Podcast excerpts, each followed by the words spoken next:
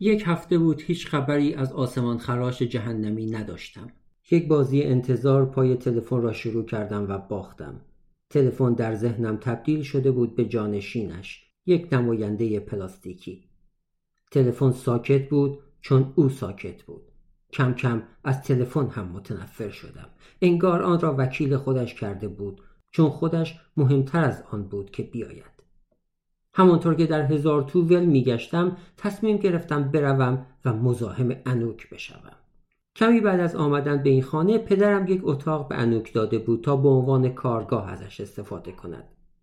به جز سکسی بودن و اعصاب خورد کن بودن انوک یک جورهای هنرمند هم بود یک مجسم ساز علاقهش به تجسم انقیاد زنان، عقیمسازی مردان و متعاقب آن صعود زنان به سطح والاتری از آگاهی بود.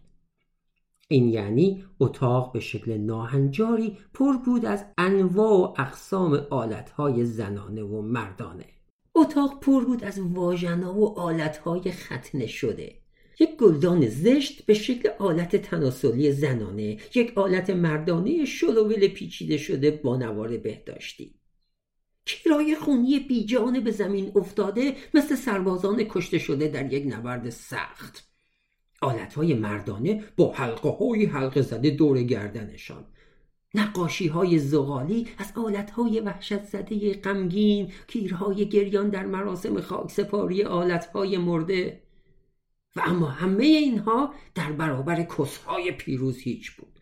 بالدار صعود کننده چشمک زننده در نور طلایی واژنهایی با ساقه های سبز و گلبرگای زر که از بین پشم ها رویده بودند. کسایی با دهانهای گشاد خندان. واژنهای رقصان ساخته شده از گل ساخته شده از گچ براق. واژنهای شمعی سعادتمند با فیتیله از نوار بهداشتی. از اینجور چرت و پرتا. ترسناکترین کلمات در خانه ما از زبان انوک خارج می‌شد وقتی تولد یکی از ما نزدیک بود. براتون یه مجسمه درست می‌کنم. و هیچ لبخندی آن اندازه پهن نبود که بتواند اقیانوس وحشتی را که زیر آن میجوشید پنهان کند. وقتی وارد اتاق انوک شدم روی تختش دراز کشیده بود و داشت یک پوستر جنگل را نجات دهیم نقاشی می‌کرد. به خودم زحمت ندادم بپرسم کدام جنگل. گفت سلام امشب وقتت آزاده؟ والا اصلا حال حوصله نجات دادن چیزی رو ندارم ها. یک نابودی تمام ایار بیشتر با حسم جور در میاده خدا. نمی‌خوام چیزی رو نجات بدی. امشب تو یک تئاتر نور پردازی می‌کنم. البته که می‌کرد. انوک مشغول ترین آدمی بود که می شناختم. هر روز لیست بلند بالایی از کارهایی که باید انجام می‌داد تهیه می کرد و در پایان روز هم حتی یک کدامشان را از قلم نینداخته بود. هر دقیقه از زندگیش را با گرده همایی ها، اعتراض ها، یوگا، مجسم سازی، نوزایی، انرژی درمانی و کلاس های رقص پر می کرد. به سازمان ها می پیوست و بعد با خشم پیوندش را می گسست. جزوه پخش می کرد و با این همه باز هم وقت می کرد خودش را در روابط فاجعه بار جا کند. بیش از هر کسی که می شناختم ریشه زندگیش در فعالیت بود. ببینم انوک این تئاترتون یک تئاتر حرفه‌ایه؟ منظورت چیه؟ منظورم چه بود؟ منظورم این بود هر کسی حق دارد روی صحنه بایستد و اربده بکشد. حقش هم محترم است ولی این به معنای شبی که بشود تحملش کرد نیست. از تجربه های پیشین به این نتیجه رسیده بودم که دوستان انوک تئاتر آماتوری را به حزیزی جدید و غیر قابل فهم رسانده بودند. پرسیدم بابام با تو حرف می‌زنه؟ البته. فکر می‌کردم بعد از اون اتفاق کمر به قتلت بسته باشه. اصلا. حالش خوبه. حالش خوبه؟ فکر می‌کردم افسرده است و می‌خواد خودکشی کنه که. بالاخره میای تئاتر یا نه؟ هرچند که حق انتخاب نداری میای. زوره.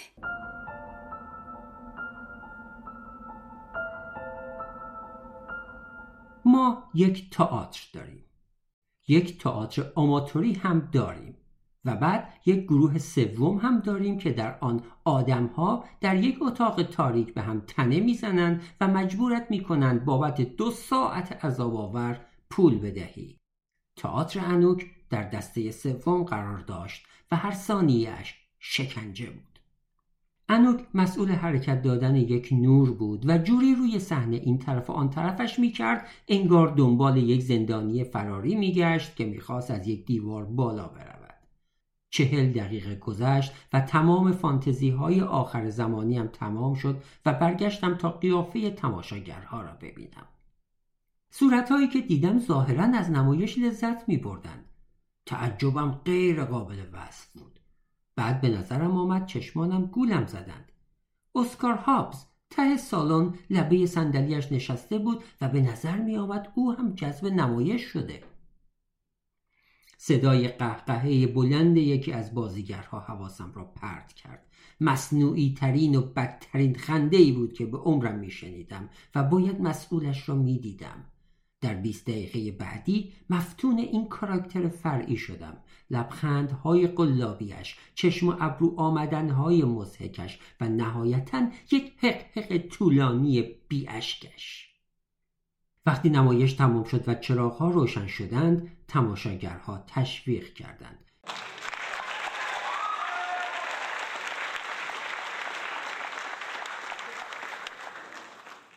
احتمالا واقعی.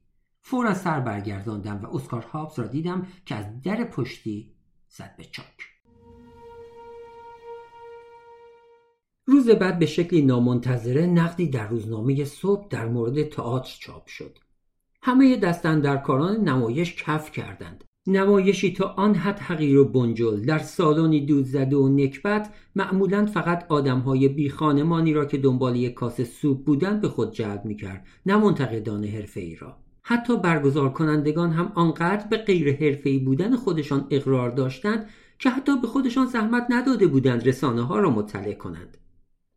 قریبترین و مشکوکترین چیز خود نقد نبود، مضمونش بود.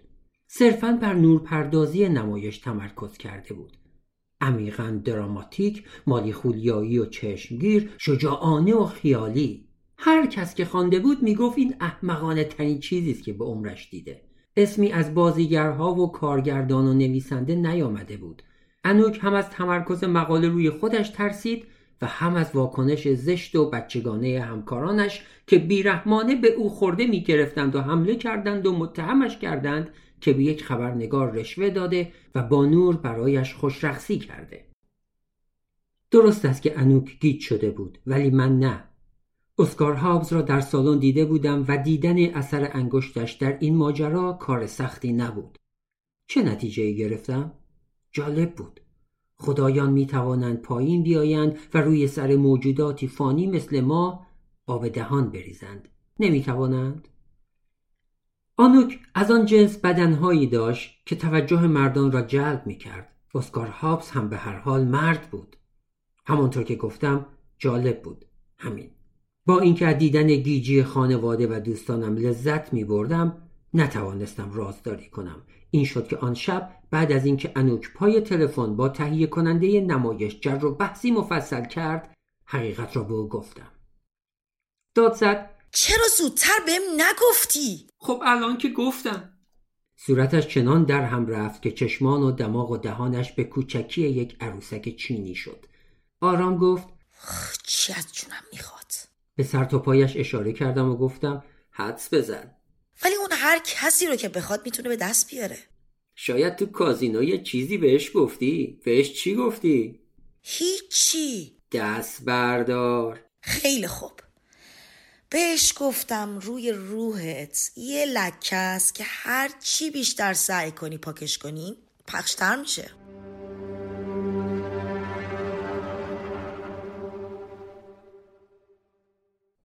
دو روز بعد سر کارم بودم.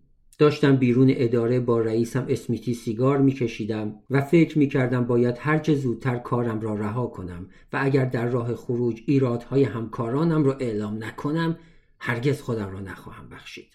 در این فکر بودم که آیا برایم جشن پایان کار خواهند گرفت یا نه که یک پورشه دیدم که زیر تابلو پارک ممنوع پارک کرد. از آن مدل ماشین هایی بود که جیمز دین داخلش مرد. ماشین قشنگی بود. اگر پولم می رسید من هم حاضر بودم داخلش بمیرم. اسکار از ماشین پیاده شده آمد سمت ما. جسپر اسمیتی خشکش زد و گفت تو اسکار هابزی. بله. فکر کنم مشکل معروف بودن همین باشه اسکار. همه اسمتو بهت میگن. می‌تونم یه دقیقه باهات حرف بزنم؟ حتما. و رو کردم به اسمیتی و عذر خواستم. اسمیتی با چهره ای که هنوز شگفت زدگی از آن میبارید با اشتیاق برایم سر تکان داد. چنان شگفت زده بود انگاری که در دستگاه تناسلیش چیز دیگری پیدا کرده بود. من و اسکار به باریکه ای از نور خورشید قدم گذاشتیم. به نظر عصبی می آمد از اینکه اومدم سراغت احساس مسخره ای دارم. برای چی اومدی؟ می‌دانستم جوابش چیست. آنوک اومد دفترم و به خاطر اون نقد هر چی که از دهنش در اومد به من گفت. جدی؟ تازه به روزنامه هام گفته بودم تظاهرات حمایت از محیط زیستی رو هم که تو شرکت کرده بود پوشش بدن ولی عصبانی شد. نمی‌فهمم واقعا از من متنفره؟ به خودت نگیر. کلا از پولدارا بدش میاد. چیکار کنم ازم خوشش بیاد؟ اگه یک کاری کنی که فکر کنه مظلومی ممکنه ازت خوشش بیاد. سرش را با ریت تکان داد. از انوب چی می‌خوای تو؟ به نظرم خیلی داری تلاش می‌کنی. من زنایی رو که باهات بودن دیدم.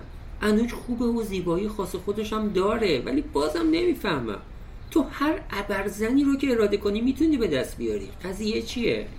راستش جسپر دنیا پر از آدمای عادیه. بعضیا زیبان و بعضی هم نه. آدمای خارق العاده و جالب و اوریجینالی که تفکر دارن خیلی کمن. من تمام مدت منتظر پیدا کردن یه زن خارق العاده بودم.